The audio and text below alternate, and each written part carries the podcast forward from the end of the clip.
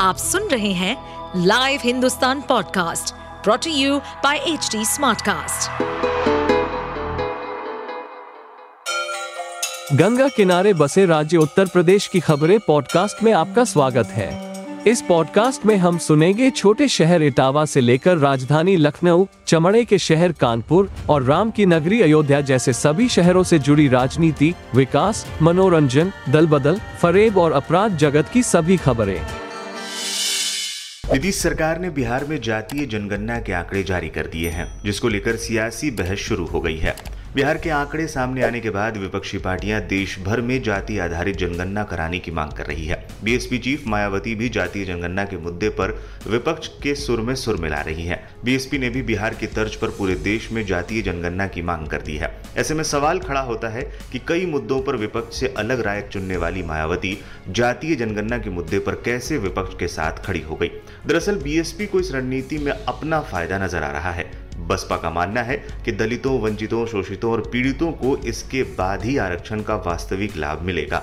बसपा के प्रदेश अध्यक्ष विश्वनाथ पाल कहते हैं कि राष्ट्रीय अध्यक्ष मायावती जातीय जनगणना की सालों से मांग करती आ रही है। बसपा से जुड़े एक नेता कहते हैं, देश की आबादी दिनों दिन तेज़ी से बढ़ती जा रही है। बसपा हमेशा से दलितों, अति पिछड़ों और पिछड़ों के साथ ही अल्पसंख्यकों के हित चाहती है। जातीय जनगणना के बिना इनको वास्तविक लाभ नहीं मिल सकता है। राजनीतिक हिस्सेदारी और नौकरी में भागीदारी के लिए जातीय जनगणना करते हुए इसके आंकड़ों को सार्वजनिक किया जाना चाहिए। बसपा नेता उदाहरण देते हुए कहते हैं कि यूपी की लोकसभा की कुल 80 सीटों में 17 सीटें आरक्षित हैं। इसी तरह विधानसभा की 403 सीटों में से छियासी सीटें आरक्षित हैं, जिसमें चौरासी अनुसूचित जाति और दो अनुसूचित जनजाति की हैं। जातीय जनगणना होने के बाद आरक्षित सीटों की संख्या बढ़ने की संभावना है। बता दें, यूपी की राजनीति में पिछड़ों और दलितों का वोट बैंक हमेशा से निर्णायक रहा है।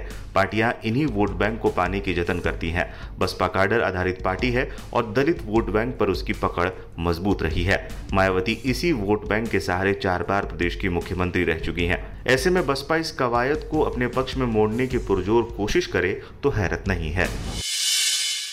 आप सुन रहे थे हमारे पॉडकास्ट उत्तर प्रदेश की खबरें। ऐसे ही अपराध जगत से जुड़ी, चुनौतियों से भरी राजनीति और विकास की खबरों जैसी अन्य जानकारी के लिए सुनते रहिए हमारे इस पॉडकास्ट को। इस पॉडकास्ट पर अपडेटेड रहने के लिए हमें फॉलो करें एट एच डी हम सारे मेजर सोशल मीडिया प्लेटफॉर्म पर मौजूद है। और ऐसे पॉडकास्ट सुनने के लिए log on to W W W dot H D Smartcast dot com